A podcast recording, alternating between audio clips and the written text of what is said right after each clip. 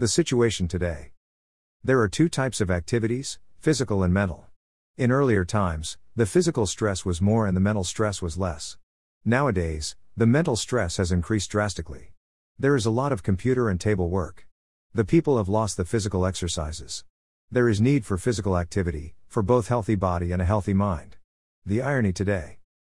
People sit in offices, nobody walks, all have their vehicles, the wife has maids for everything, everything is done by servants and machines. Then both of them give money to gym and work out there. Don't work out in the gym, work at the home. We need to do tasks at home, when it comes cleaning and maintaining the home. Each and every member should do it, not just the wife. Nowadays, even the homemaker doesn't take care of the home, what can be expected of others? But all in all, of each and every member of the family takes care of the house, the wife will be happy and enthusiastic to work and with her, even the children and the husband will learn a thing or two. There has to be division of work, the men can expect to be a Maharaja at home. They have to give their contribution because it is their home too.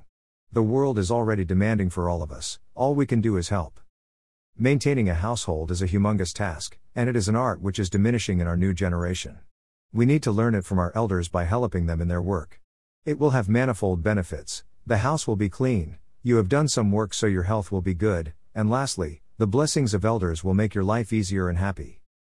I'm not against exercise, but with that, incorporate all this walking, helping at home, automatically we will be healthy and happy. Physical fitness is helpful in spirituality too. The story Self Dependence. President Abraham Lincoln was going to his office, but before that, he was polishing his shoes. A friend of him saw it and said, what are you doing? It doesn't suit you. He replied without even looking at home and without stopping his work, These are my own shoes and I'm polishing them. What is wrong?